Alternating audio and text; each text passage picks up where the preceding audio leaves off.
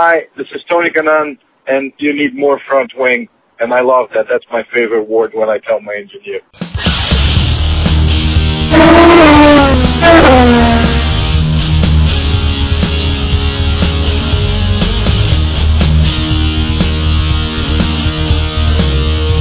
Hello and welcome to the uh, ever elusive and uh, extremely off-season More Front Wing podcast. Here we are. We decided. Uh, I think last time when we did the 100th podcast, we decided that uh, we don't talk to you guys often enough during the off-season. So here we are. You get to listen to us prattle on about IndyCar racing. Hooray!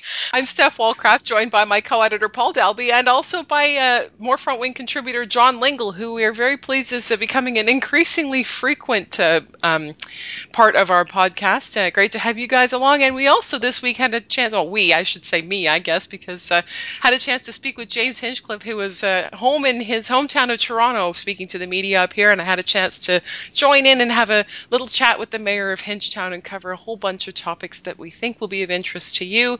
And so we will get to that in a little bit. But uh, it turns out, guys, that we've got quite a lot of news to cover for being the end of February which is nice considering that we went through all of December and January with pretty well nothing to talk about, which was getting a little bit depressing. But now there's all this stuff, and of course the um, the biggest news of that being the uh, the return of uh, Jacques Villeneuve, and I'm sure as you can imagine, I have a number of opinions on this um, to the Indianapolis Motor Speedway for this year's Indianapolis 500. And I don't want to start the thing off with a massive rant, so I'll let one of you guys go first. Who wants it? Uh, I, I think I may be the uh, the uh, positive one on, on this. Uh, I, am not sure of everybody else's thoughts on it, but you know, I've, I've seen a, a, a, varying variance of opinions on Twitter. A lot, a lot of negative uh, uh, thoughts uh, towards Jacques, but uh, you know, I really don't see how this is a bad thing. You know, if you if you do a search for for Jacques Villeneuve and the Indy 500, you've got results from BBC, CNN uh, and some other outlets like that that are at the top of a, of a Google search. It doesn't happen all that often with IndyCar these days. So, you know, I really don't see how it's anything but uh, but a good thing. We need more cars right now. We're nowhere close to having 33 for the 500. And uh, hey, you know, uh, if there's more than 33, he'll still have to qualify his way in. He's got the budget for the race. He's a past champion, past Formula One champion. Uh, you know, do, do I think he'll be competitive in the race? That's another story, but uh, I don't I don't see any problem with it. Paul, I'm kind of a take it or leave it attitude at this point. I see where he's a benefit. I see where people kind of have a leery attitude toward it. I guess in, my mind, I don't. I, I, guess I'm more positive than negative to it. it. It's another name. It's another someone for people to follow. It's somebody who has a polarizing who polarizes the fan base. You either really like him or, or, or a lot of people really don't like him. Not he's like a mini version of Paul Tracy in a lot of ways. That's a bit uh, harsh. I don't know I if I can so. buy into that. I say he's a mini version. He's not he's not as polarizing as as, as Paul Tracy, but he's not a Scott Dixon either. Um, you know, there, there, are a lot of people on either side about Jacques Villeneuve. Um, but uh, I, I, think he, he brings a name recognition. Um, he brings uh, maybe a little bit of the old guard who haven't been paying attention to IndyCar racing in the Indianapolis 500 for the last, um, you know, 15, 20 years maybe.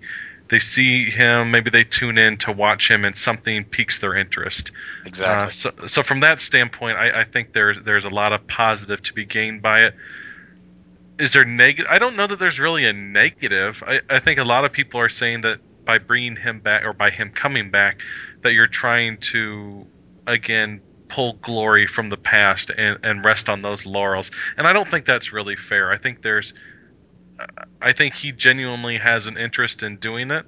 Uh, we'll see if he's competitive. It, we have seen uh, people come to Indianapolis with very little experience in these cars. I think of Scott Speed a couple of years ago, who who had uh, experience in, in, a lot of other open wheel cars, um, and, and, and it didn't work out very well for him in that situation. But that team was. That, that, that that team was very different than the team that Jacques Villeneuve is stepping into. Sure. So I, I, I think that I think that if he runs well, I think it does good for the series If he runs poorly and becomes a non-factor, then I think that's ultimately where it ends up. Is he's just it's a story for now, bring some attention to it, and he'll ultimately fade away if he doesn't if he doesn't produce results. All right, and I guess that's interesting that we've gone in that order because I'm, I'm I wouldn't say that I'm violently against it. I just don't see the point. I don't. I, I get what you guys are saying about it being, you know, any news is good news where IndyCar is concerned, and if it's if it's getting hits across the internet, then then great. I look at it more from the perspective of Jacques' legacy for himself. He's the only Canadian who's got his face on the Borg Warner Trophy right now, and that is something that I can tell you Canadian fans are very attached to, and it's very important to us. And so for for him to go back to Indianapolis 20 years later and at least he's with a respectable team. But I don't think that like we're not putting him into a Penske or a Ganassi car here, and he's just he's he's putting a lot on the line to gain what he's already won the thing. Um, 20 years later, I don't know what exactly he thinks he's going to accomplish in a one off or what he's got left to prove. Um, and in the last few years, Jacques has had a bit of a habit of. Uh, I speak like I know him personally, but I'm a, I'm a, in analyzing where he's gone in his career. He uh, he he's had a bit of a habit of since the the rough years in Formula One, sort of flailing from ride to ride and not really doing much. And he's got this air about him right now of just the the sort of delusional middle aged dude who doesn't want to let go.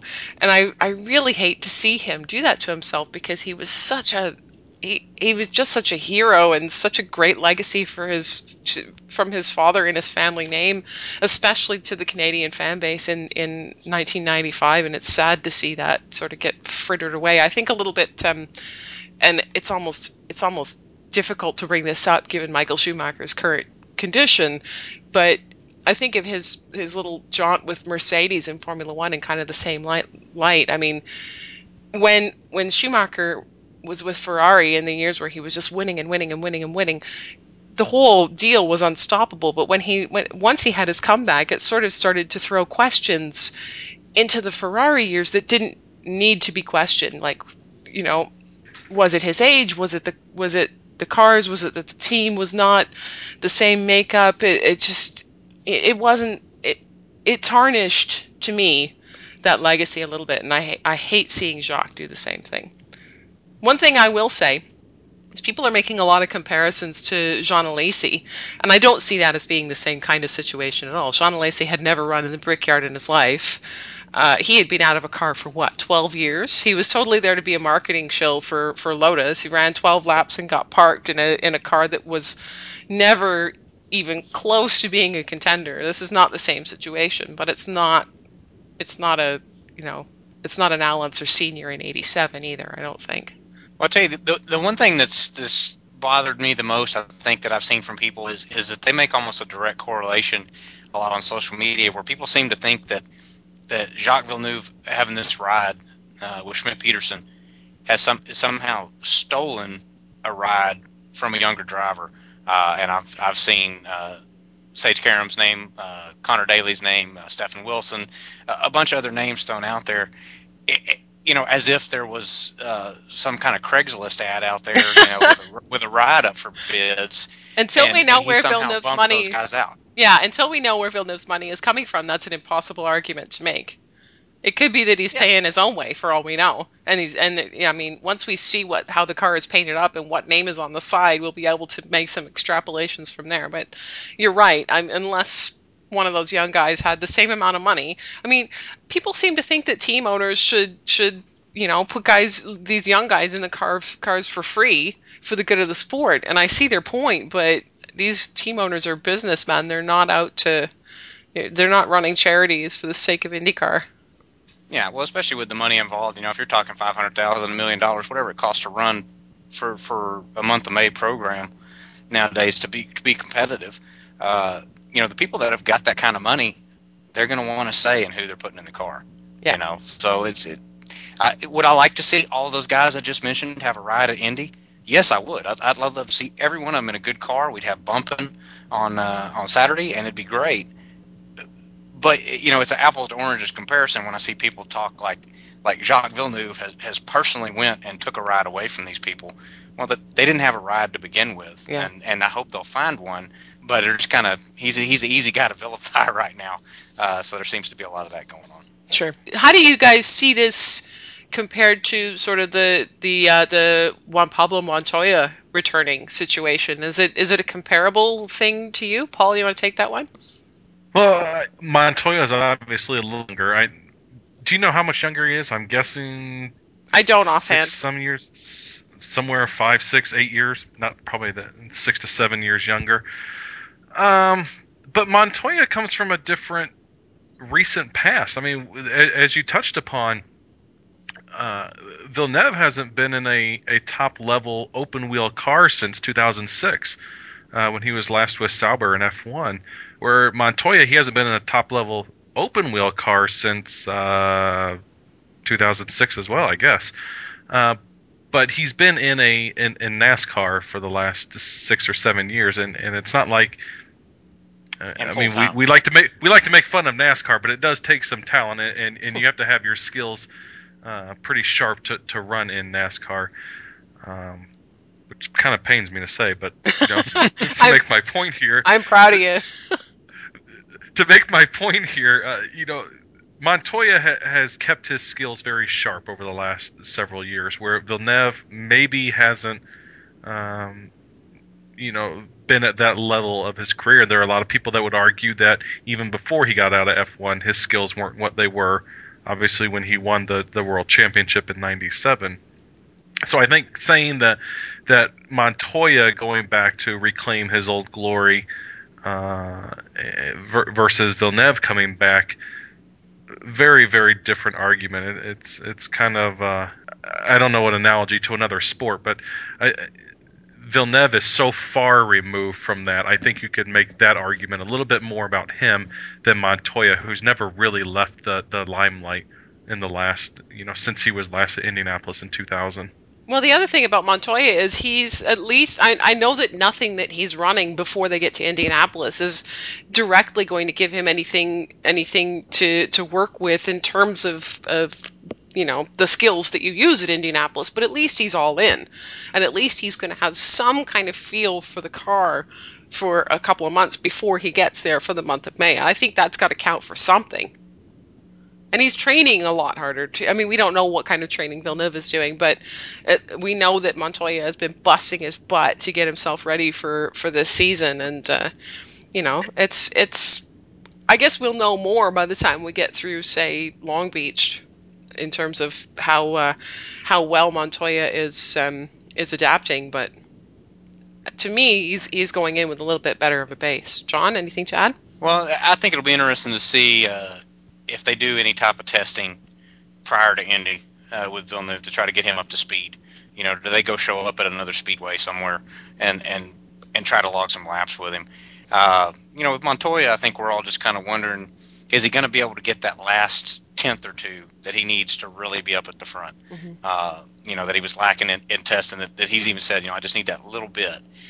And uh, with Villeneuve, especially if he doesn't get in the car until he shows up in May, and with his with his real scattershot schedule that he's ran that y'all both touched on, I, we just really have no idea what to expect out of him. Mhm. You know, it's it's it's it's more of a uh, you know, is he going to be safe? Is he is he going to is he going to be a uh, you know a hazard on track? You know, when he first gets there, or is you know, it, it wouldn't surprise me either way. Uh, you know, if he shows up and is pretty quick, uh, he's he's had a lot of experience, so I could see that. But uh, I could see him being well off the pace too if if he comes in like you said, and it doesn't look like he's trained and tried to get in better shape uh, or done any testing uh, prior to showing up. So. Well, one thing that's got to be said about Villeneuve is at least he's uh, he's giving good publicity by, to the series by saying that he was jealous about how good the racing was, and that's why he wanted to get back in. So uh, I thought that was an interesting comment. How about this Kurt Busch news? Does that move a needle for either of you, John? You know, I, I'm still in the I'll believe it when I see it Yeah. camp. Uh, you know, it, it kind of talked about it last year.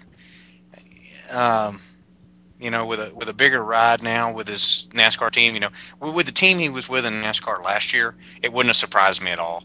Uh, uh, being with Stewart-Haas this year, uh, you know, with the millions of dollars that Gene Haas is is putting into that program uh, to basically run Kurt out of his own pocket. Uh, you know, I, I, I, just can't really see them being too enthused about him running the double if they think they're running him for a, for a championship. But I mean, if anybody's going to be supportive of that, you'd think it would be Tony Stewart, right? The dude broke his leg running a sprint car last year. He's not one to talk. Yeah, you know, I don't, I don't think he would veto, but, but then again, on Kurt, uh, I don't think he had a say on Kurt coming to the team anyway. Well, that's true. Gene pretty much admitted that he did that while Tony was was off healing that leg. So yeah, that's true. Uh, you know, Kurt, Kurt and Tony have a, a, a very checkered past that's got a few punches thrown. Uh, so that, you know that, that may be a little bit of a ticking time bomb anyway. But uh, um, if if he does show up and run, um, it'll it'll garner some attention for sure. Uh, you know, he, he's more successful at NASCAR level than than uh, AJ Allmendinger's been, and uh, you know AJ drew some publicity last year for being here in a Penske car. If if Kurt shows up in a uh, Andretti car or something similar to that, um, you know, I think it I think it'll definitely uh, draw some attention to the speedway. It'd be interesting to see how much practice time he's able to get in, uh, mm-hmm. getting around his NASCAR schedule too. Here's the last one of the uh, the drivers who may or may not show up for the month of May this year that uh, just came out today and thought was kind of interesting. It's it was just a flippant quote, but it certainly caught my attention. Was Robby Gordon saying, "Hey, if uh, if Jacques feeling jealous and thinking about going back, that makes me think about it too." Now this guy is one who, um, you know, even though he's about the same age as the other guys that that we're talking about, this sort of the old guard here this dude shows up for the Dakar every year and puts his heart and soul into the thing, and and uh, he's he is one tough mutter um, still to this day, and and that would actually be not as needle moving, but maybe a little bit more exciting in terms of uh, and seeing what he could do. Paul, does that resonate with you at all? No, I, I, think there you're stretching for somebody who was looking for glory that was never there in the first place. well, fine, he never won or anything, but I mean, he I mean, yeah, he came within five corners of, of winning the race in '99, but other than that, you know, from an IndyCar career, is pretty unremarkable. And I don't know. I guess there's a lot of people that would say over an entire course of a career is fairly unremarkable. Um, I wonder if Robby's come into his own a little bit more later in his career, though. I wouldn't be surprised to see that. Uh, I could see Robbie coming back to Indianapolis as a car owner not necessarily as a driver. I think his his days of driving Indy cars are pretty much that. I think that book has been closed. John, I I, I don't see that coming back. Well, it, it's a two part answer with Robby. I, I, I'm I'm tend to agree with Paul as far as competitiveness if he were to show up. But that said, we're talking about Robby Gordon. Nothing he does would surprise me. Uh, you know, it wouldn't surprise me if he showed up with two cars at Indy. I mean, he's he seems to be that guy that gets a wild hair every now and then. Uh, I know at one point he built a monster truck and said he was going to go run Monster Jam, and I saw pictures of it, and I don't even know what happened to it. I don't know if he sold it or wrecked it or what, but uh, I don't think it ever made it out there. But you know, you just never know what is, is going to pop into his head, and and you know, he runs his own deal, so. Uh, you know, who knows? I, I, hey, like I said, the more cars, the merrier. So I, I, hope he does. As long as he doesn't try to set up some ramps and run those stadium super trucks down the front straight, I think we're going to be okay. yeah. I'd like to see George Phillips' face when that's happened. Somebody put a camera on him. That'd be awesome. All right, well, that's enough about talking about old timers who might show up at Indianapolis. Let's move on. Um, as we mentioned at the beginning of the show, James Hinchcliffe was in town in Toronto doing the, the hometown rounds uh, with the media, and I had a chance to have a chat with him about some. Uh, we, we talked about quite a wide variety of topics, and he had interesting views on all of them, as you can imagine. Uh, he spoke about um, racing with his hero, Jacques Villeneuve, at Indianapolis, and uh, a number of other topics, such as what he does to get himself into uh, the right mind frame to go racing, uh, his deal with Honda Canada, and, um, and the promotion that he'll be doing for them this year, and uh, all kinds of other stuff. We'll just let you listen in. Uh, let's get that started right now. James, welcome home. Great to see you back. I'm, we're really starting to enjoy these winter visits that we're getting from you. I don't think you could possibly have picked a colder day, though. yeah, sorry about that. Mother Nature doesn't always uh, always cooperate. We'll take heart in the fact that it's not much warmer in Indy right now. So that's true. I mean, you could grab a beer if you wanted to yeah, warm up. that's right here at Steam Whistle Brewery in downtown Toronto. Great stuff. Um, so I'm looking across the street at the convention center, and that is uh, that takes me in a good direction to start because just two weeks ago we were across the street there hearing about the beginning of your relationship with Honda Canada. Do you want to talk a little bit about where that came from and uh, what that's going to entail for you for this year? Yeah, sure. It's, it's something I'm very excited about because when I came into the series in 2011, I was a Honda driver, but uh, and, and I, I started that relationship then. But at the time, obviously, Paul was still there, and, and you know he was the figurehead for Honda Canada, and, and that made total sense. But we, we kept in contact, and uh, when Andretti announced they were going to Chevy, I kind of thought, you know, it's that's unfortunate in that respect. I mean, you know, I was very happy my my years with Chevrolet, but uh, I knew that that was one one relationship that we are going to kind of put on ice a little bit. Mm-hmm. And you know, lo and behold, things all kind of came full circle, and it, it did not take long after Andretti made the announcement that we were going to Honda that we got in touch with uh, with Jerry and, and started those conversations again. And you know, for them, it's uh, it's trying to use racing to sell cars, you know, and, and having a Canadian driver in the sport and, and you know doing doing all right helps a lot. And I'm going to be helping with a lot of promotion for them, doing a lot of charity work for them, and you know they've been such a big supporter of IndyCar and, and the race in Toronto specifically that uh, it's just it's so cool to be part of the family. I'm really looking forward to it. Fantastic. They had a show car painted up that was on display at the auto show, and I got to tell you the new colors this year with the blue and the 27 and just the way it's laid out on the car kind of gave me chills a little bit. It's a little bit of a classic Canadian livery kind of look. Was that deliberate? It, it was. It wasn't uh, because you know UFD's colors are UFD's colors. Yeah. We obviously had no say in that, but um, you know I think I think some of the design cues. Uh, I, actually, I don't want to say that some of the design cues were picked up off uh, off those cars. It's just kind of how a race car looks good in those colors, you yeah. know. And and for years it was the players' colors, and that dominated Canadian open wheel, mm-hmm. you know, uh, homes everywhere. And it's it's kind of cool now to have you know a number that means a lot to Canadian racing and uh, a color combo slash scheme that does the same thing. Well, I think it's going to help people here at home connect with you even more just uh, just having that classic look to the sure. And speaking of blue 27s, that segues well into a topic that's going to be uh, a hot one for the next few days. Of course, Jacques of uh, racing in this year's Indy 500 good thing, bad thing. Uh, bet you never thought you'd race against the guy at the Brickyard. Strange thing, yeah. yeah. I mean, it's uh, for me selfishly, it's great because he was one of he was one of my heroes growing up. I mean, I followed him through the good and bad. You know, I was part of the Jacques Villeneuve fan club and got my letter every month. And awesome. so, you know, I, I, I, yeah, I never thought I'd get the chance to do that, and to get the chance to meet him and get to know him a bit and race against him is is, is awesome. Um, I, I don't understand necessarily what the motivation mm-hmm. is. I mean, I guess a, a, racing driver is always a racing driver, and Indy's always Indy. So I, I, guess I can maybe kind of understand it. Watch me be the hypocrite in a couple of years when I'm you know 42 and and then still trying to make a, a ride work. But uh, no, it's it'll be interesting to have another winner returning. We already got Montoya, yep. and uh, and now Jacques on the on the scene. It's going to be interesting. Very cool. Um, speaking again of Honda, so you, you talked earlier about how you started out with Honda and then, you know, the, the new engine formula came in, you were with Chevy, now you're back with Honda. Forgive me for not knowing this. How much time have you spent with the engine so far, the twin turbo? I've done uh, two tests with the twin. Okay.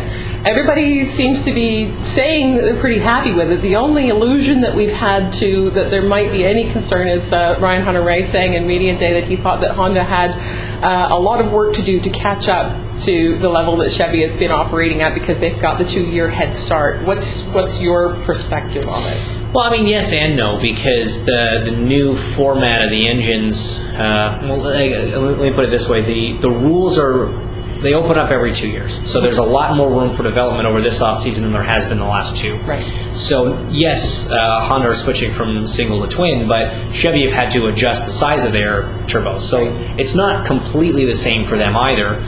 And some of these other areas that have been frozen the last couple of years, it certainly it, it, opens up an opportunity for Chevy to pull ahead, but it also opens up an opportunity for Honda to make some headway. So mm-hmm. I think there's still a lot of unknowns, and we don't know as much about what Chevy are doing uh, as we would have, let's say, if this switch happened last year because of the, the uh, restrictions in the engine rule. So it, it's really going to be a lot, uh, a lot of surprises. I think at St. Pete. I think a lot will be learned at St. Pete where everybody stacks up, but.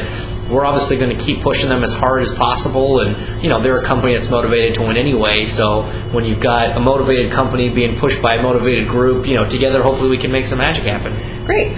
So you had to uh, give up Craig Hampson for the greater good uh, to, to go to the R&D level for the for the team wide, and then uh, you, you, would you use the word poached, Nathan or from uh, from Sarah Fisher? I guess. I mean, Jenna Fryer accused me of kidnapping him, I think, but uh, yes, no, we, we did. We, we managed to acquire Nathan, which was uh, a huge one for the team. I think he's he's been on the team as writer for a couple of years, and, and with Craig uh, moving to the R&D position, it opened up a great opportunity for him and for us. And so far, the relationship's been great. You know, he's he's very similar to Craig in a lot of ways, which is good. And still having Craig as a resource to bounce things off of and get up to speed on what we've been doing the last few years has been uh, been a tremendous asset. So I'm I'm not predicting any problems there, any any worry about the get to know you phase. I think that by the time we get to St. Pete, we'll be ready to race. This time last year, you and I talked about the introduction of the doubleheader weekends, mm-hmm. and you uh, you were pretty sure at that point that they were going to be a one and done, and that has turned out not to be the case. Um, how have you come to terms with it? Have you just kind of accepted that it's a, fa- a factor of life and, and uh, found ways to cope and, and, deal with it, or what's your perspective? Yeah, that, that's a tough one because I still fundamentally am against them. Um, for the, I, the biggest reason is because of the unfair swing it puts in the championship. Um, yes, it is physically exhausting for the drivers. Yes, it is physically exhausting for the teams. Uh, there's, genu- there's genuinely a safety issue, I think, mm-hmm. that comes up with them. But I don't want to be seen as the whippy driver who says you can't do two races right. two days in a row. Yeah. I'll do that, but I, I don't like what it does to the championship. However, there's no doubt that what it does for the uh, for the fans and for those particular venues is huge. Mm-hmm. And at the end of the day, as much as we like to think that this whole circus is happening for us, it isn't. It's happening for them, and so that's what the fans want. That's what the fans get. I wouldn't ask this of everybody, but I'll ask it of you because I think you'll have an interesting answer. Um, is gridding up now with Simona heading off to F1 without a female a, a full time on the grid for the first time in a decade. How do I'm, I'm going to leave it open in that and, and just say, how does that resonate with you? Do you care? Do you not care? Does it matter in the grand scheme? Do you think? you know, it's funny because Simona always really took the approach of wanting to just be another driver and mm-hmm. and didn't uh, did sort of gravitate towards extra attention from the female aspect, um, and, and, credit to her for it. But you know, we've always tried to look at it as you know an equal sort of opportunity situation, and whether there's a woman on the grid or not, it's it's all about the drivers. You know, it's not really about the the sex of the drivers, and right. so you know, we're going to miss her. She was a, great personality. She was a great little driver, and uh, it's too bad for us that, that she's not going to be there. But you know, maybe maybe it does open the door for someone else. You know, there's uh, there's definitely a demand, I think, and a, and a, fan interest in having females in the sport because we're the only professional sport that allows men and women to compete at the same level. So hopefully in the future we'll see some more coming on in. Cool. Last question, and uh, this one I'm going to try to drill into your head a little bit because um, Carlos, your new teammate, um, said something at the media day that I thought was interesting, where he talked about he was talking about the personality differences between you and him, how you're very outgoing and and he's very shy, and he said, but but both of you are sort of the same in a way because when you put the helmet on, it's all business, and I don't think that people necessarily think of you being that way, but naturally it's something that you have to be to to you know change your focus and and and your concentration level as a professional racing driver. How does that happen for you? Is it literally like you put your helmet on and it's a switch that flips, or do you have to work at it, or what's more natural state for you? I mean, the more natural state is the goofy, you know, jackass that you see at the track normally, or away from the track, or on TV, or whatever. Um, but but no, I mean, I, I, I, worked with a mental coach for a number of years when I was young, uh, learning how to flick that switch because it is very important. Mm-hmm. And you know, I think for a lot of years I took a little bit of flack in the industry is uh, maybe not taking my job seriously enough. People didn't think. And you know, I, I proved in Indy Lights and then subsequently in IndyCar that the funny guy could still get the job done on track. And and I think for me, it's sort of when the anthem plays is when things really switch for me. Right. You know, I'll joke around with my crew and family and sponsors right up until that time, and I know as soon as that anthem's done, I have to go straight and put my helmet on, you know, earpieces in, helmet on, and get to work and uh, I feel a physical change in me, a, a, very clear mental change, and after that, it's all business. Very cool. Thanks very much for your time, and uh, see you in St. Pete. Absolutely. All right. Great. Thanks. Always great to have some time with the mayor of Hinchtown, and uh, seems like engines are going to enter the discussion a lot this year.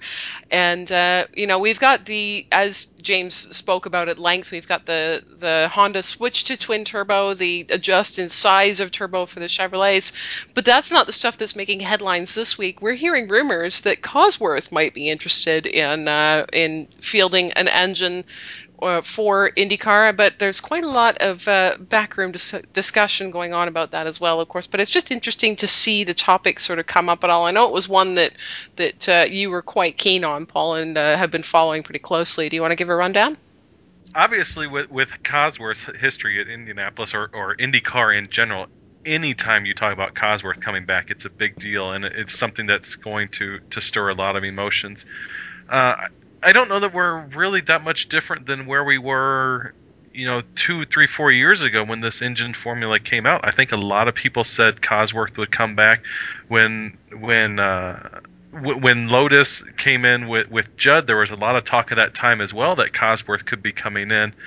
Um, to make a fourth manufacturer, I think a lot of people would like to see it, but I don't know that what Kevin Kalkhoven said is really any different than where they have been all along. Yeah, we'd like to do it. Somebody show me the money. Um, so, so who's going to step up and show them the money? Um, yeah, then this brings in the whole other argument of the IndyCar regulations with requiring a, uh, an engine manufacturer to badge or a, a car manufacturer to badge an engine. Uh, you know, it's not the 1980s anymore where Cosworth can just come in and run as a Cosworth. They need to be rebadged as a as a, a well, the Ford, relationship for is there, example. yeah, with Ford. So I don't think Right. that would be a, a difficult hurdle to to jump. But John, No. didn't you say that you had interpreted one of the quotes from Kalkhoven as as meaning that the series might be the problem? Yeah, he seemed to kind of insinuate that. Uh, I, I didn't see that in uh, uh, Tony's article, which was was the first one. Um, you know, made comments that the that the series wanted to partner, Cosworth wanted to partner. Kind of the same things Paul touched on. You know, yeah, we we want to do it. We're capable of doing it. We're set up to do it. But we need a, a OEM partner to come in. And just Uh, to but- stop you for a second there, we, you're talking about the article, sorry, from Tony DiZinno at NBC Sports, a good friend of uh, of More Front Wing and the podcast. Carry on. Yes, and uh, and then whenever I saw a, a second article uh, that Marshall Pruett had done on Racer, uh, it, it, it seemed to kind of insinuate that there was that the series might almost be kind of a roadblock uh, to, to some of this happening as far as agreements that uh, that the OEM partner would have to make with the series as well as with Cosworth.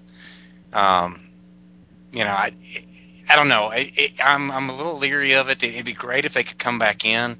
Um, the one thing I looked for that I didn't see in there, and uh, I know they're uh, Kevin's a businessman; he's got to play it close to the vest. But you know, I didn't really see any hints of of discussions taking place with any of those OEM partners. They kept talking about when we need an OEM partner, we got to have an OEM partner to do this. But I didn't see a lot of, and we're in discussions with them, you know, or or you know, we're in elevated discussions or anything like that that made it made it seem like it was in the horizon. It almost seemed kind of a shot across the bow to um, um, maybe remind people, hey, we're here and we can do this. We'd like to do this.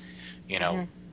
come come talk to us. You know, we we've got the the manufacturing in place. We could do this if if uh, the right partner comes along. Well, we've heard from more than one, um, more than one place in the last little while that people are sort of a little bit with IndyCar in, in a bit of a wait and see holding pattern for the next year or two years to to see if uh, a the the series does land a new title sponsor, which is a very important key factor for a lot of people. We're getting a lot of questions, by the way, from people about um, about the title sponsor, asking when we might hope to hear. All the indications that we're getting right now is that anything that might come out will be very close to St. Pete, if not at St. Pete or slightly after. So I don't think you need to be holding your breath just yet. Um, but I know a lot of people are waiting to see if they can they can tidy that up bef- uh, fairly early in the season, and also just looking for some more scheduling stability, some more sponsorship stability, some more stability in the teams that are showing up through the field uh, before a lot of these outside uh, potential partners are, are interested in investing. And I wouldn't be surprised to learn that the Cosworth was sort of in the same boat. Yeah, and I, I will say too on, on the Ford, I think everybody would like to see it be a Ford Cosworth just for the historical connection and everything there. And, and obviously this is is from something that I talked with last year. But uh, when I interviewed Mike Shank last year uh, about the engine situation that they had for Indy, uh, I talked with him about some sports car stuff, uh, just kind of uh, off the deal because it wasn't going to go on a more front wing article. And I specifically asked him about Ford and IndyCar if they'd had any any discussions since he had such close ties with Ford.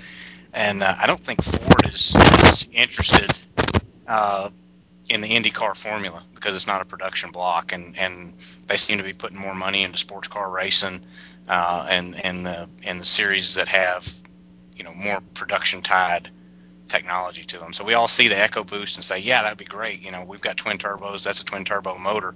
Uh, but you know, until Ford makes that decision to go away from it having to be a production block, I just can't see that partnership happening. Now, I would throw out one name I would I would hope that that I could possibly see happening would be a Dodge. You know, they've uh, with their NASCAR uh, relationships ended. You know, that was some money. I know they poured a bunch of money into their uh, well, the the GT Le Mans program that they have now with the Viper. Uh, but I could see them possibly uh, having some interest. That you know, it would, it would be nice to see a third manufacturer come in. I think everybody, uh, series and drivers and fans for sure would like to see that happen. Far as Well, I we've been know, hearing for that several years though about somebody from the Fiat group, whether it's Fiat itself or Volkswagen. well, Fiat is Chrysler now. Don't forget, same company. Right. Okay. and that's right. that's what I was about to say is that Fiat Chrysler is a little bit too busy with their their restructuring and their sports car programs right now to have very much interest in open wheel. I think, unfortunately, I don't see that happening in the near future. So I would take them off the table. Volkswagen. Mm, when you when you're getting into the Volkswagen family, you you got a lot of potential there because you got your Audis, but they've never had any interest in doing.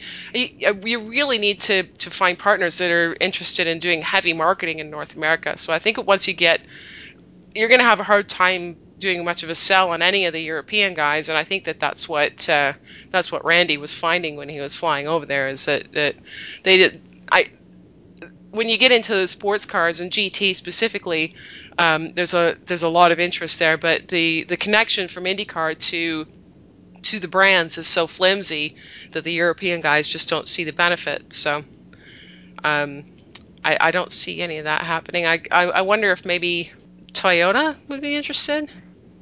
Not Hmm. with Cosworth necessarily, but Not the way they got run out last time. yeah, well, there's that. So anyway, Kia. Hey, let's call Kia or Hyundai. that could be fun. The Koreans are uh, are making some interesting cars lately. You never know. As, as long as it's faster than the Lotus, I think everybody would be just fine with it, Absolutely. no matter what name's on it. Absolutely. Uh-huh. All right, I think we've beaten this topic to death. Let's move on to a worse topic. Are you guys ready for this one? Oh yeah. Yeah, like we have No. to we have to address it. We have no choice. John Barnes suing IndyCar and everyone in sight because he's taken his bat and ball and gone home after he didn't win the the National Guard sponsorship. Seventeen million dollars for one car, guys. One. He's not going home. He's not going home. That's the problem. He should be going home. I think he. Well, he didn't claim his leader circle money, and you know that if anybody's going to show up for the money, it's John Barnes. So that that's the red flag for me. I don't know. I don't. You know, the thing is, here I go again, guys. I'm sorry for for the rant that's about to erupt, but if there's not a rule somewhere in the rule book or the I don't know, there's got to be like a membership agreement or something that IndyCar has. If there's not a rule in there somewhere that says that if you are in active litigation with the sanctioning body, then you are not allowed to compete in our series, then there should be. I'll bet you NASCAR has one. It's a bit ridiculous. Oh yeah, I, I'm sorry. I'm gonna take you guys to court and take you to the cleaners, but I'm also gonna claim some prize money. Okay? What? Yeah. Yeah, and let's not forget he's already lost in court once on this. Yeah. He- there's already been litigation on this as far as uh, uh, you know he alleged improprieties uh, as far as the uh, the sponsorship deal that uh, Rahal beat him out with. Yeah, Uh, because he and because Rahal won and he didn't, and he considers that an impropriety. That's about all Yeah, anybody can and- come and up does- with. and, and he just can't imagine that has anything to do with the fact that they asked for five million dollars less and were guaranteeing probably basically the same or more exposure uh, for five million less. Uh, doesn't Even take a math major to figure out.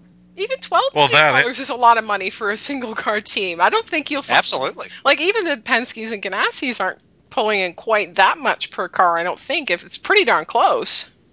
So Yeah, that's that's that's no drop in the bucket. for No. sure. That, that's a. I'm sure the fact that they've probably already paid him, you know, somewhere around in the seventy-five million dollar ballpark, and they still haven't won a race yet. That probably doesn't help his cause either. Yeah, well there is that, and then doesn't Dale Jr. go and win the Daytona 500 with National Guard blazing across everything?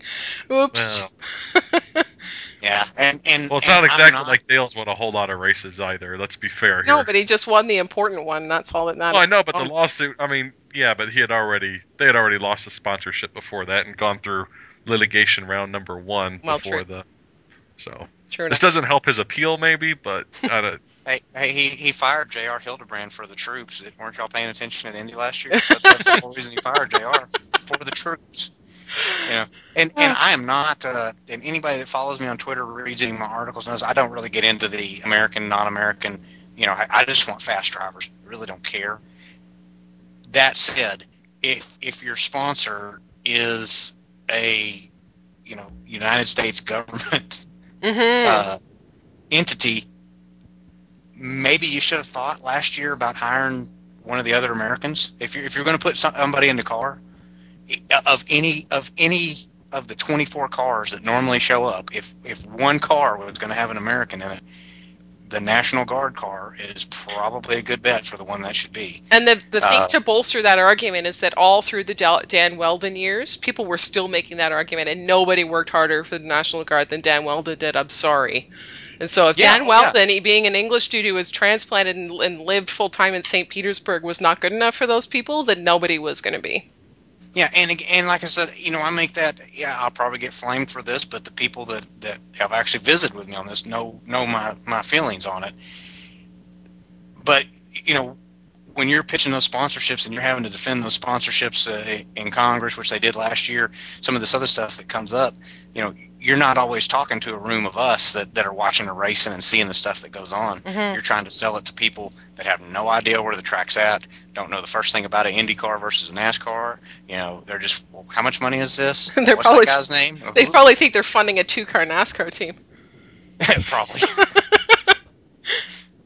Yeah, I know. You're you're absolutely right, and I think um, it it's hard to look at this situation and think that that that any um, untoward decisions were made along the way in, in this this latest process. But um, certainly certainly John Barnes throwing a hissy fit doesn't look good on anyone, and the uh, the subsequent staff exodus from Panther also uh, speaks a lot to to what's going on over there at the moment. So it's not I not hope pretty. those guys got their last paychecks because given his history, uh, you have to wonder. You know, I, Yeah. I hate to be that negative, but there, there's there's It's no true. one in IndyCar that I can think of. You know, he he's got to be the, the least popular person in IndyCar, and he's done it to himself with a history of things like this. You know, he ran Randy Bernard off. He's always been one of the guys behind the scenes, leading the uh, the malcontents out of the owners. He's he's never been satisfied with anything. He's had three drivers that I know of sue him for not paying him. Uh, you know, he's always talking about, oh, we pay our drivers, we, you know, paid drivers this, paid drivers that, while he has pending litigation from three drivers, you know, saying, hey, I never got my paycheck. And so, where you do know, you so- think so- that that 17 million is going? Exactly. You know, and, and and I think that was the tipping point. Whenever people, a lot of people still had excuses for him, me included sometimes. And then when you see that, and you see the type of money they're talking about, and you see all these other issues that, that you know they're not winning, the car's not all that competitive, uh, even with some some really good drivers that, that came in it. Uh, you know, people not getting paid, and, and you're okay. Where's all this money going? Yeah. It's got to be going somewhere, Sure does. and it wasn't going to the people. Not a whole lot more to say about that, unless you've got anything to chime in with, Paul. no, I, I can't even add to that. John and I What took care said. of that rant very handily. Yeah. Oh, and and John, by the way, uh, I work for the state. I don't have much money, so please don't sue me. I'm All the right. good guy. I'm the quiet one here. I like this. well, I will let you start on the next one then, because I'm sure that you've got some opinions on this topic. Um, the whole um, Garage 34 at Indianapolis discussion that's come up. We've uh, we put this on our list. Um, I, I'm sure that everyone involved has strong opinions about it, but I expect Paul's to be especially strong. Go. I, I, I just, I, I don't like the idea. I really, I, I'm shocked. I just, I, I, I, don't know. Well, first of all, look, look at it from a, a standpoint of, I hate class racing. I'm just going to say that, and I know I just pissed off the entire sports car community. I hate class racing. You either win a race or you don't win a race. um, so I, I and, and in this particular case, I, I don't know what the point of it would be unless they can, unless this entrant can produce an entry that is competitive and and able to win a race or at least you know run competitively i don't want to see somebody uh, uh, another entrant out there that's 30 miles an hour off the pace Yes. just because they're using green technology i'm going to an auto race i really don't care about politics the environment and looking green i want to go see cars go really fast I, and that's just the truth, and you know that's the conservative in me. I'm sorry, I, I, I just don't. I don't personally care about it. I, I really don't. I don't care if they're on batteries or diesel or or 2.2 liter turbocharged engines. I want to see them go fast. Um, and if somebody's out there 30 miles an hour off the pace, that doesn't interest me, and it's dangerous. Yeah. Hey, we just kicked three Lotus, Lotus, Lotuses, Lodi. Lodi. Lodi, we kicked them off the track after eight laps two years ago because they weren't within 10 or 15 miles an hour of the race leader. What are we going to do now when entrant 34 comes out there and can't keep it up within 30 miles an hour? Mm-hmm. it's that it's that Well, closing the- rate that you worry about more than anything else. If it was seen that. dangerous for an Indy car, it's dangerous for any other car to be that far off the pace. No, it's Well, look look at look at J.R. Hildebrand's crash a couple years ago. Hmm. Uh, that was just passing a lap car on older tires. It wasn't that far down, but the way that track marbles up, you know, there's there's nowhere to go. How big of a black eye would that be if uh, you know if your race leader has something happen and it gets taken out, or a really strong car gets taken out because of the Garage 34 entry that's just out there logging laps, you know that was there for the uh, for the grid picture really because because they're in a catch 22 it's either if they really open it up and somebody brings something really fast up there and it is faster than your spec Dallaras, well then you look terrible and if that wouldn't be it- allowed to happen. Let's be real.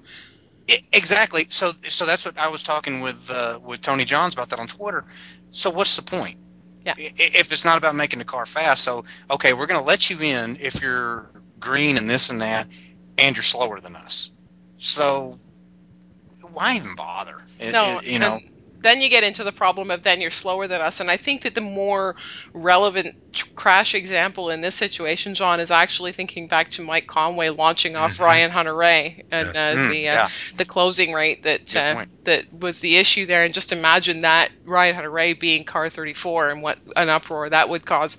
So that's problem number one. Problem number two, I think, is just um, I think that Le Mans is the right place for this. I think I think that the sports car world is the right place for that kind of um, that kind of of um, environmental uh, or green initiative or or you know the uh, the R and D type entry. But if you really want to put it at Indianapolis, don't make it Garage 34. Make it Garage 33 and let them qualify their way in. And if they're, you know, oh my gosh, it's like the old days. Can you imagine? People would go nuts. If you're fast enough, you make it. If you're not, you don't. Woo!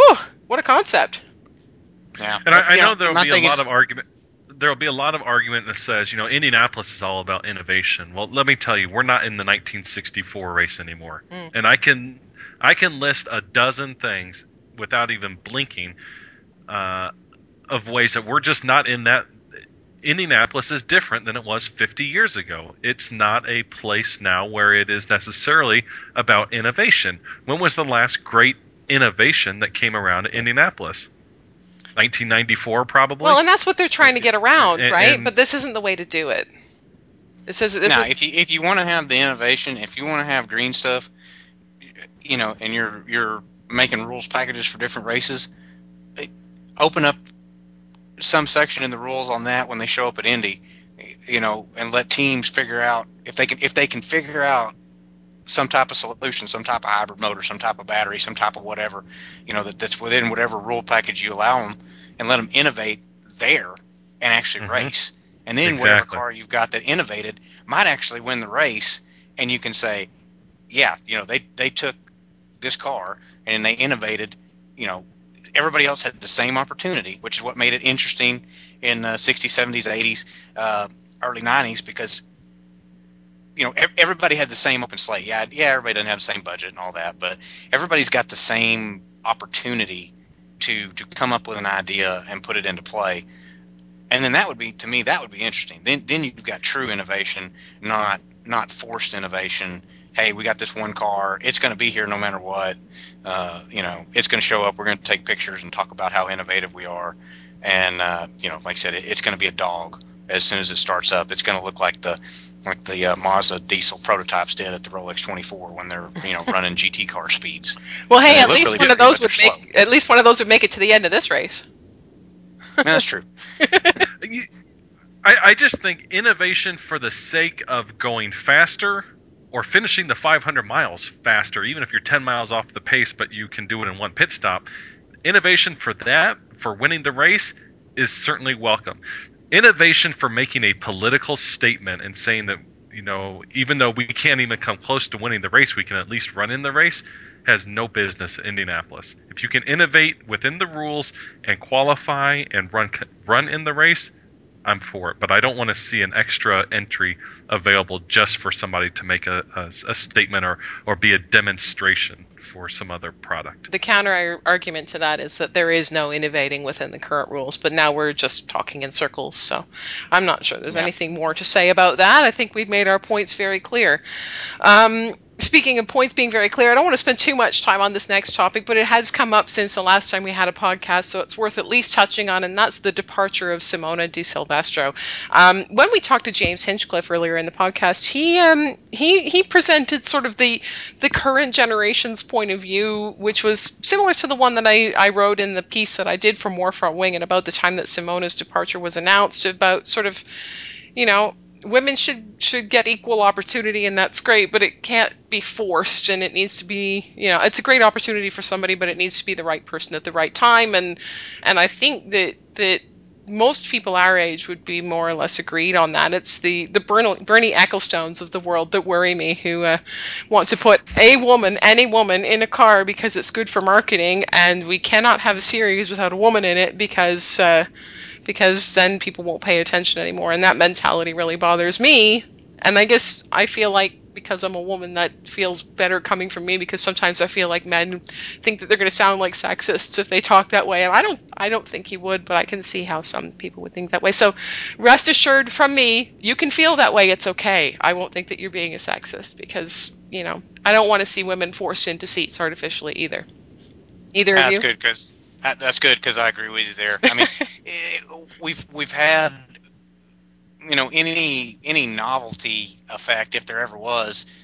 That's long since gone in Indy cars. I mean, we had Janet Guthrie back in the '70s. You know, we've we've had Danica. We've had multiple females in IndyCar, and we don't need to have them in IndyCar just to say that. You know, we don't need Milka Duno in in IndyCar so that we can say we have a female. why did you But invoke the name of Milka Duno Yeah, exactly. but but it, but if you're if you're if you're fast and qualified to be there, then I think it's fantastic. Like I was a huge fan of Simona in IndyCar. You know, Mhm. uh, it was fun to watch her because she was fast. Not not fast for a girl, fast for a guy. She was fast. Mhm. She was a she was a qualified driver. And, and you really felt like she could compete for the wins, at least on the on the on the uh, road street circuits. and tough as Uh, uh, nails too. Some of the stuff Yeah. she went through when she was an IndyCar man, I wouldn't wish that on my worst enemy. Oh yeah, you know, it's been set on fire, slammed into walls. I mean, there, there's no nobody's questioning her toughness. I mean, she's, uh, you know, quintessential as far as, as far as that goes. Absolutely, and uh, I think it needs to be somebody who's at the same standard that that fills that gap whenever that right person comes along. Here's a big question for you guys, and be be as objective as you can, because I know that we're all big fans of uh, of her activation on social media and stuff. What do you think about Pippa Mann taking that spot? Paul, I'll give you this one first. Uh, of Pippa taking Simona's spot. Well, Pippa Pippa taking on the role of the woman in IndyCar. She's really the only person who's got an interest who's qualified at the moment. Yeah, she is, and, and she certainly has. excuse me. I think she has the the the uh, the support, the fan base support. I don't know if she's ready to jump in that role uh, from a competitive standpoint on the on the road and street courses. I don't, as far as she hasn't run a road or street course uh, in an IndyCar sanction event since 2010, I would guess. Whenever her last year in Indy Lights, um, she hasn't done any testing in, a, in an IndyCar itself on a, on a road or street course. So I don't know that she's necessarily ready to jump into that role um, and, and be as competitive as Simona was on the road and street courses. Given the right set of circumstances, I think Simona could have uh, could have won a race on a road or street course. I don't know that Pippa's quite there yet. John? Uh, I'd kind of echo Paul on that, and I know it's been tough with her because she's uh, she's worked uh, extremely hard to to get to the point that she's at uh, and get the the races secured that she has. And uh, you know, there's always the question of you know when you're running a second uh, second car for some of these teams that you're hopping in, how good is it? You know, you're starting and stopping. You run here, it's three months before you run again, so there's not not a whole lot of flow for it. Um, you know, I, I just I don't really know what the answer would be for her in in the current funding situation that she's in. You know, if the right sponsor steps up, I, I think it'd be interesting to see what she could do uh, uh, with a full time ride. Uh, just I, I haven't seen the, the the flashes from her uh, that we saw from from Simona, and, and it may just be that it's been too small of a sample size, but uh, Well, the funny thing about Pippa is that she came up through the European system, and then she landed in America, and all of a sudden she was an oval driver, right? It's it's sort of bizarre in a way, and I I think um, I like to believe that she hasn't been given a, a proper shot at the road and street courses, and that we we probably haven't really seen one way or another what she's capable of in an IndyCar, and and does that mean that and here we are back to the same argument does that mean that she deserves that shot just because she's a woman not necessarily but if the last time I was be curious. I, I know you, you spoke with her. I, I've only met her, I think once. Uh, so, so I don't know the answer to this, but uh, I know you've had more conversations with her than than uh, probably me and Paul have. Uh, is is has she noticed anything specific as far as has she campaigned with the sponsorship that she's had for road and street circuits, or has she has eh, well, I guess I'm getting. at, Has it been her decision to to focus on the ovals, or has that been the only thing that's been offered to her? no she, she would run a full season if she had the opportunity but it hasn't financially been there so. Right. Okay. All right so we're going to let paul take a break and, and uh, get a glass of water because john and i are going to talk about winterfest and i don't uh, i mean you're welcome to participate paul i just don't know if you actually really watched it that closely did you I did not. I, I have to admit, I did not watch it closely. All right, so go grab a beer, and John and I will run down Winterfest for five minutes here. um, and it was really interesting, I thought. um, Winterfest was a great format this year with the with the half event at uh, NOLA Motorsports Park, half the event at uh, Barber Motorsports Park, and uh, spread out over I think what ended up being five days, six days.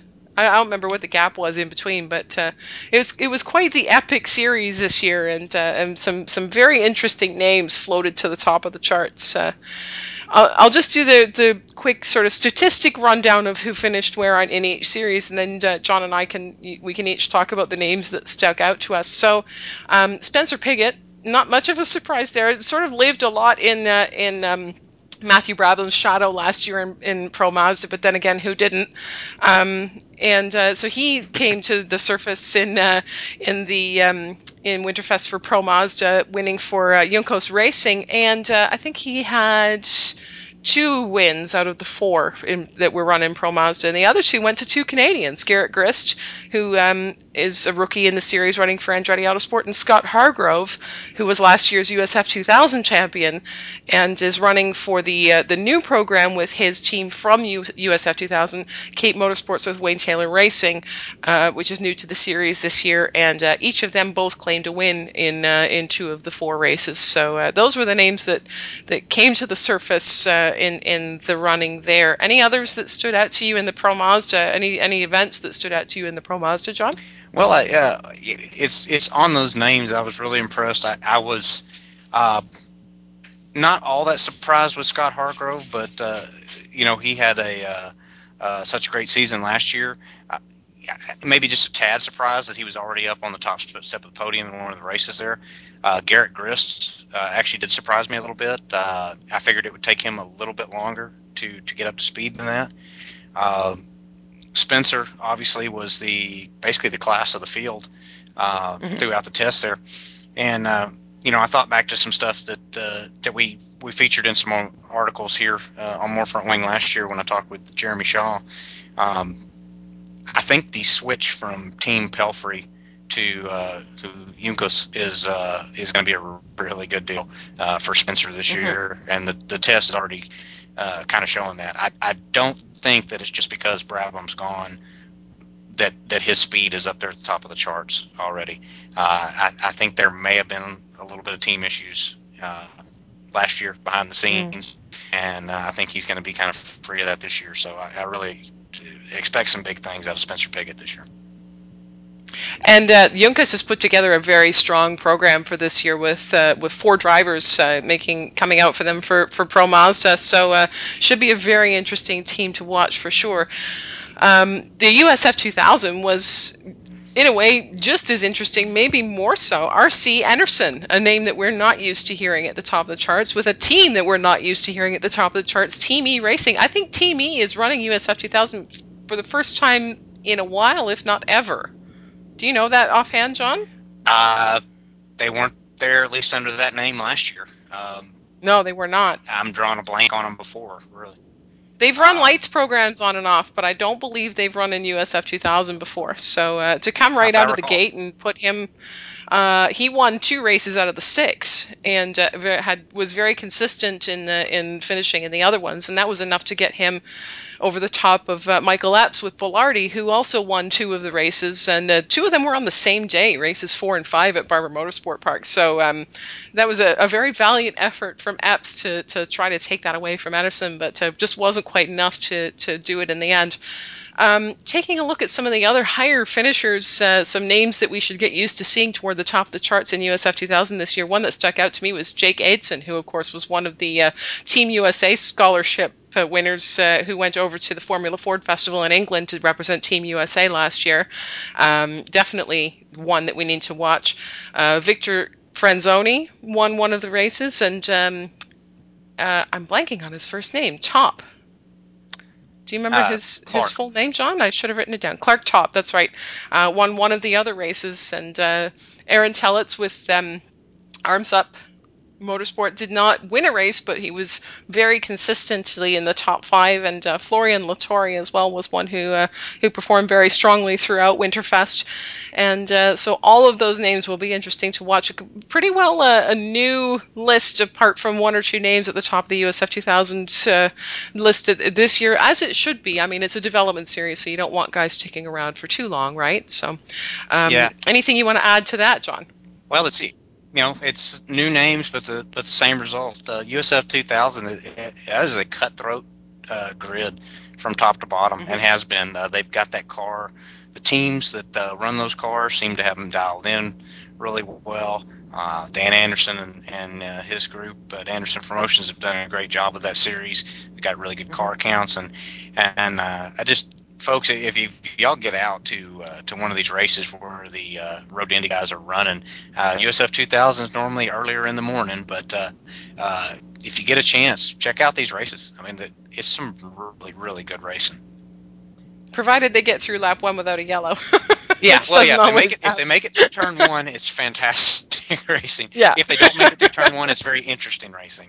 Uh, so, so, but that's the thing is that it's uh, it's all young guns going for it with their life. So uh, it's it's a lot of fun to watch because it's it's very passionate racing, which isn't necessarily something that you always see at the higher levels. So it's refreshing. If you're one of those race fans that's irritated by uh, uh, drivers talking about points and and a good points day, go check out a USF 2000 race, and you can thank me later when you see me at the track because right. these guys are out there to win. they know they got to win to to get that Mazda scholarship and move up and uh, they're after it. I mean, just from the drop of the green, that these guys really get after it. It's great racing. Fantastic. So we have a full rundown of all of the results from Winterfest. We've got race reviews for all six USF 2000 events and all four Pro Mazda events, and the full finishing order for all of those races, all in one place at morefrontwing.com. You'll find the article toward the top of the page. And so if you are interested in the in the lower rungs of the Mazda Road to Indy, please do check those out.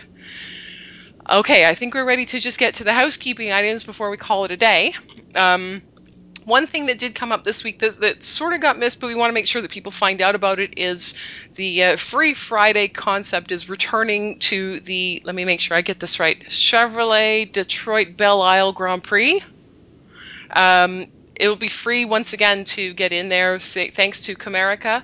And so um, if you're in the Detroit area for, for some reason, I'm going to be nice and not make any comments about why somebody would be in Detroit. No, Detroit is has its has its nice points. Um, if you are in the area, if you're in Windsor, go and check things out on Friday. It's it's going to be a lot of fun. Um, it's completely open, I believe, paddock and everything. So uh, if you haven't had a chance to check out the um, the stuff going on in an IndyCar paddock before, please do go and have a look on that day. And I think Toronto still has the Free Friday deal going on as well. Can we think of any others that do the Free Friday? It's a it's an idea that's spreading, and that's a good thing. It should be because it's a it's a really great idea.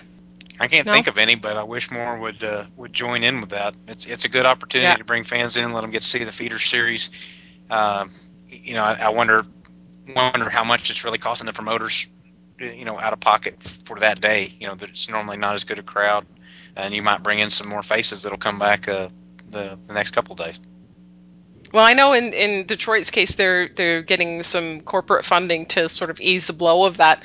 Um, in Toronto, it's Honda Canada that foots the bill for it, and then they they do actually collect money at the gate, but that money gets matched by Honda Canada and gets donated to the Make a Wish Foundation. So, oh, there you go. Um, it's a yeah, it's a good uh, good charitable cause there. Um, carrying on with housekeeping, there is a tweet up that's going to be happening in the Indianapolis area on March 16th, a, a preseason tweet up being organized by Pippa Mann and um, Amy from IndyCar Mom, the uh, one of our, our favorite blogs in the IndyCar blogosphere. And um, that's going to be at Fast Times in Indianapolis. I, I think that you can find all of the details at, at um, IndyCar Mom Com. Great stuff being put together for, for the young kids, a Q&A and some goodie bags, and then the older kids and the grown-ups uh, can have a little bit of a race off on track on the at the at the karting center.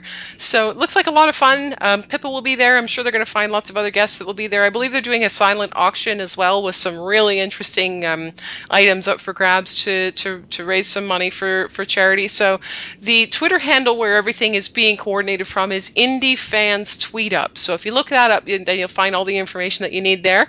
And uh, it looks like it'll be a great time. So, March 16th, do be sure to set that aside.